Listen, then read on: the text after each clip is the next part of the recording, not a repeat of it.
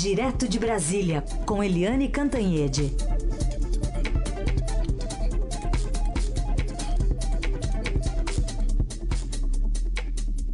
Oi, Eliane, bom dia.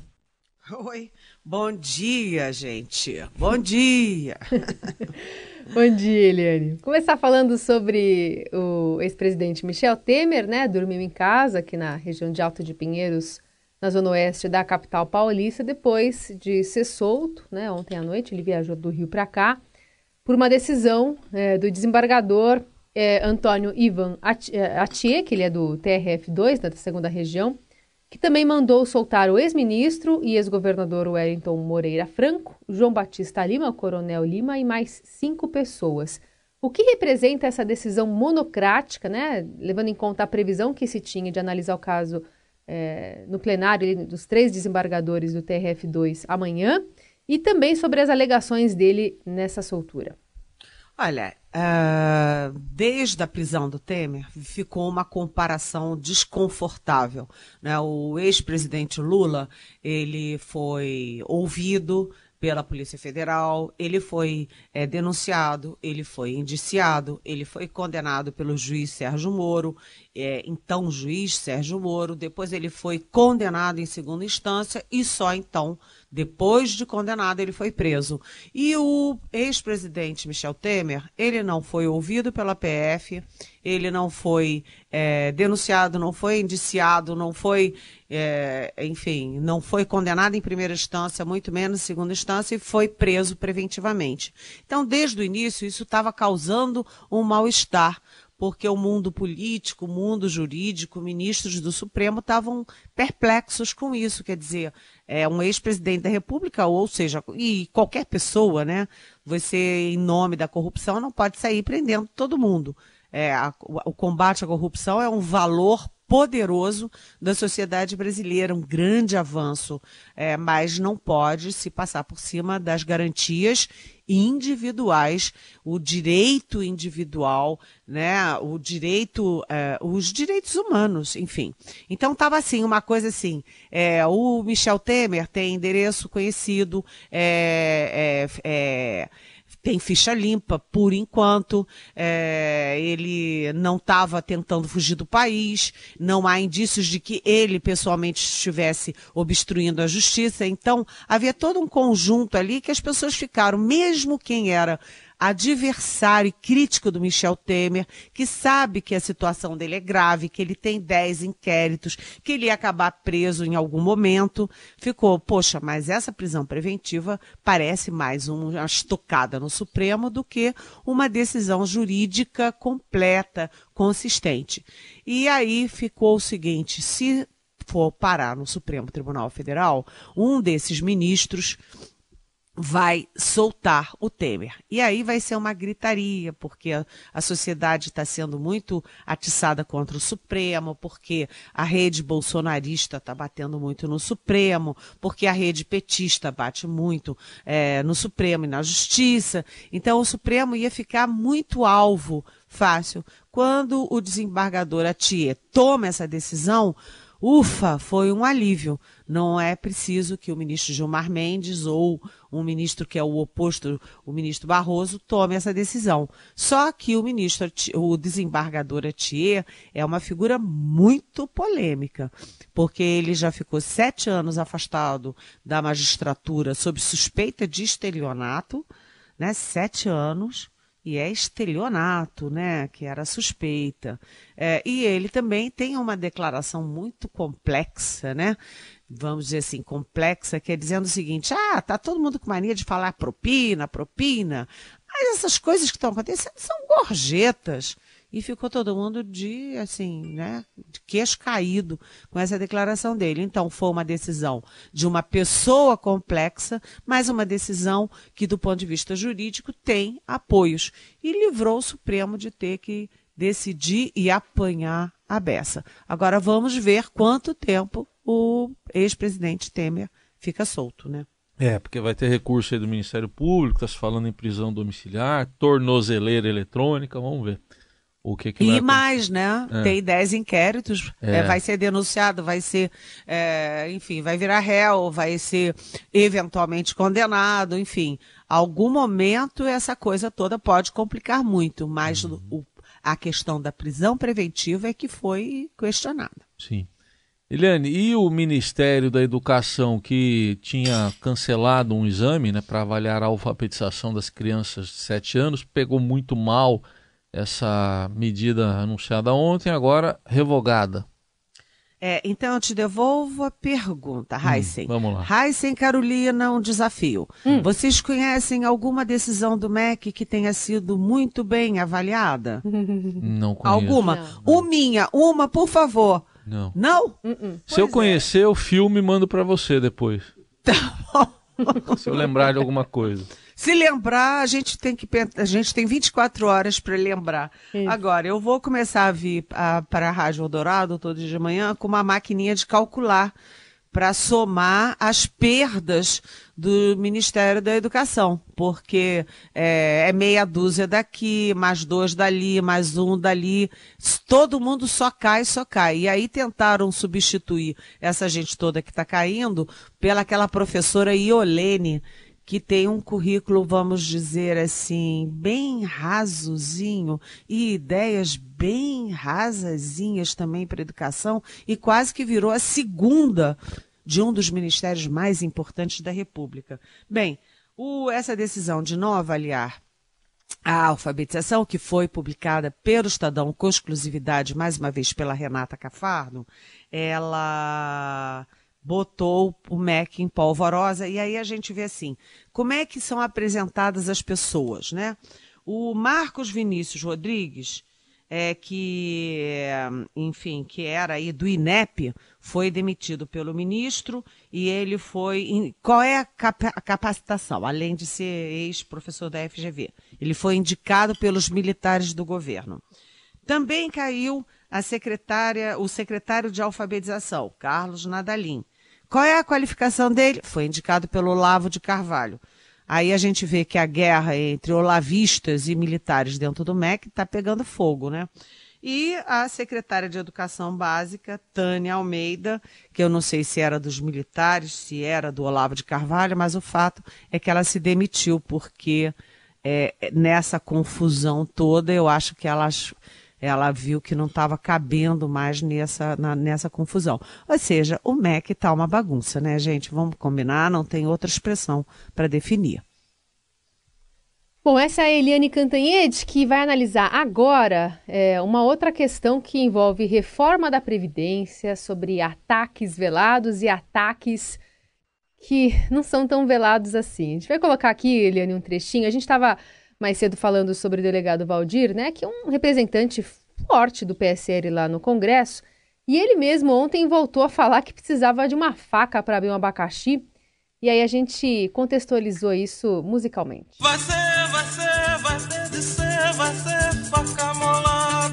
Quando chegou a reforma da Previdência, eu fui o primeiro a questionar que veio um abacaxi aqui. E até agora a casca, a, a faca não chegou aqui não. Nós não vamos, nós não vamos abrir esse abacaxi no, no dente. Minha terra é boa, plantando dá o famoso abacaxi. Como aqui a gente é a rádio dos melhores ouvintes, a gente musicalmente ilustrou essa figura de linguagem usada aí pelo delegado Valdir. É, é, o que dá a entender que arrefecer os ânimos no Congresso não vai ser fácil, né? Especialmente se a gente colocar como ingredientes aí pressão de generais, de ministros, todo mundo enviando sinais para a reforma da Previdência.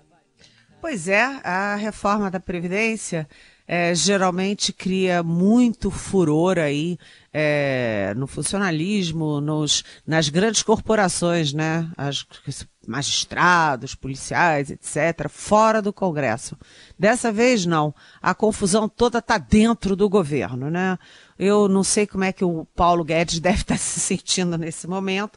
Ele ontem se reuniu com o presidente eh, Bolsonaro no Palácio do Planalto, estava ele, o, o general Augusto Heleno, o ministro Augusto Heleno, eh, enfim, eles estavam tentando ali dar a volta por cima, todo mundo pedindo, pelo amor de Deus, para o Bolsonaro, para parar de ficar guerreando pelas redes, porque quem tem que guerrear nas redes são as categorias que têm muito privilégio hoje. E o presidente tem que guerrear contra elas.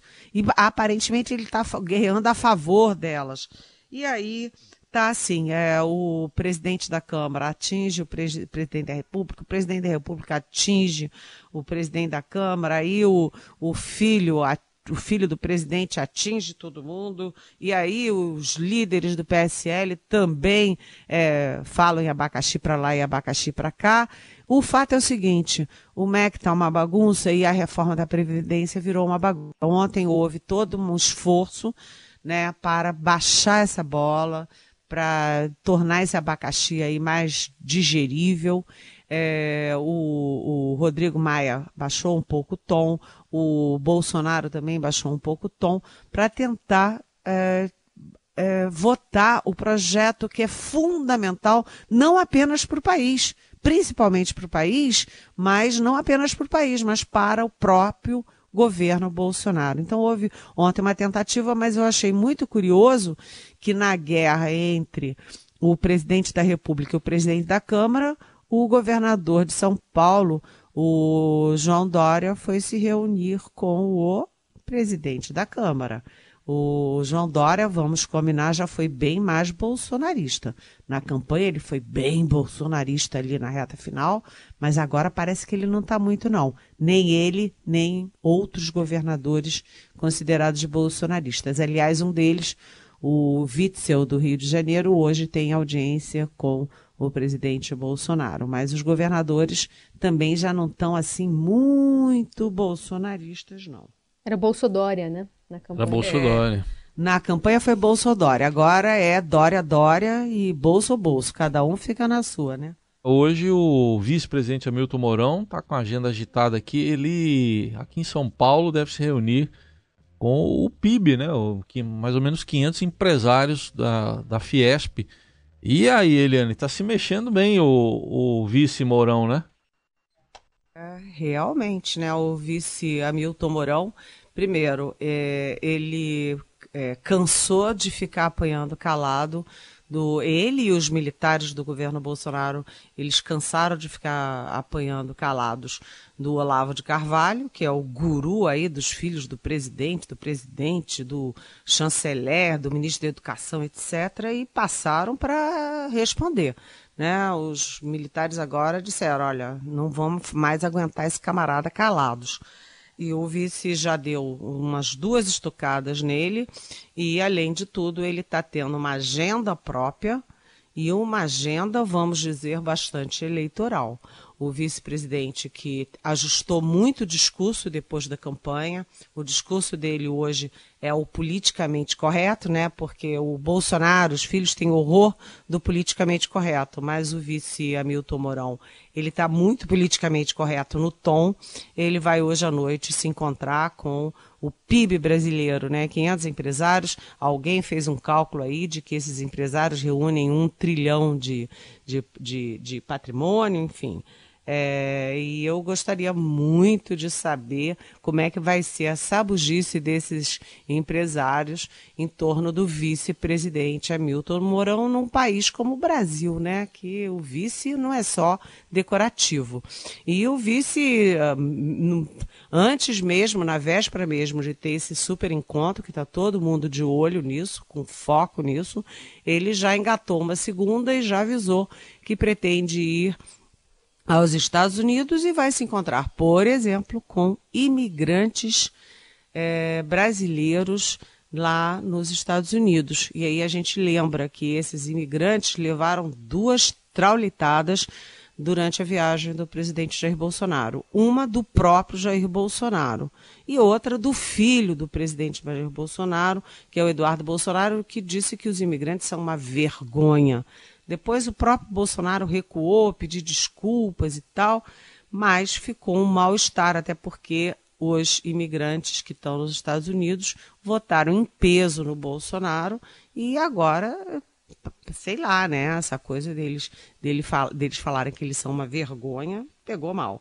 Então, o, o vice Mourão já está programado para ir lá falar com, esse, é, com esses imigrantes que não estão lá no país dos outros só porque querem, mas porque muitos precisam e que tem uma votação expressiva aí para o bolsonarismo. Vamos às perguntas dos nossos ouvintes, tem muitas aqui na fila. Começar com essa do Gilberto Brandão, porque a gente tem um fato, é, enfim, que aconteceu há pouco tempo para repercutir, que é a prisão de Batiste. Então o Gilberto fala: a prisão do italiano e suas declarações de reconhecimento dos crimes e de ter ideologia comunista provam que aqui no Brasil os militares nos protegeram do golpe comunista que queriam nos dar em 64, ou não? Olha, é, o Batiste, é, Gilberto, o Batiste simplesmente fez uma coisa que ele nunca tinha feito antes. Ele chegou lá na Itália e disse: Olha, matei sim, matei dois, participei dos outros assassinatos e tal.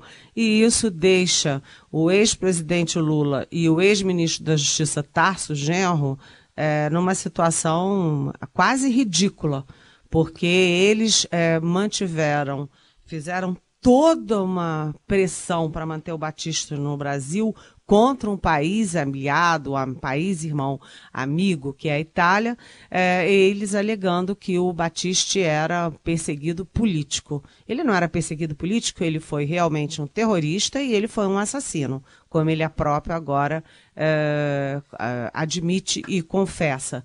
O Tarso Genro é, foi contra o parecer do Ministério de Relações Exteriores, contra o parecer do próprio ministério dele, que era o Ministério da Justiça, é, jogou para o Supremo, o Supremo deixou, foi contra.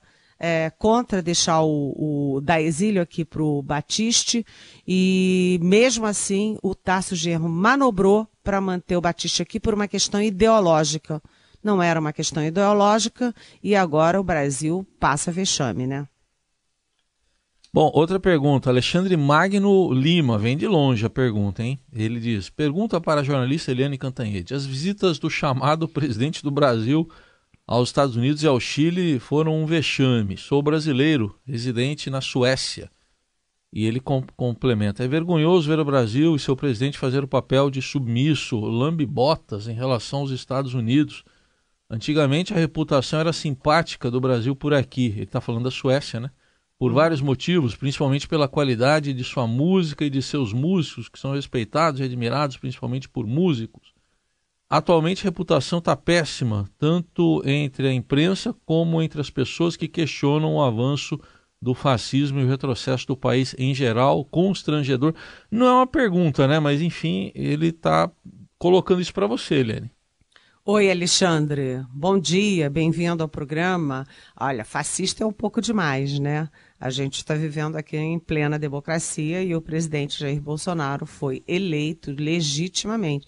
A gente pode discordar das ideias dele e dele, mas uh, o povo brasileiro votou em maioria a favor dele.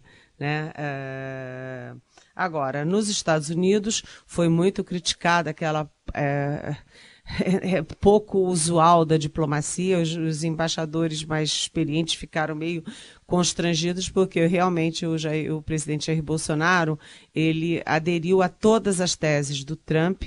Ele fez uma reunião bilateral com o Trump. Ele, o Trump e o filho dele não tinha anotador, tomador de notas, não tinha os embaixadores, não tinha o secretário é, do Hemisfério Sul, uh, o hemisfério ocidental, não tinha uh, o, o, próprio secretário de Estado, quer dizer, parecia uma conversa de amigos ali.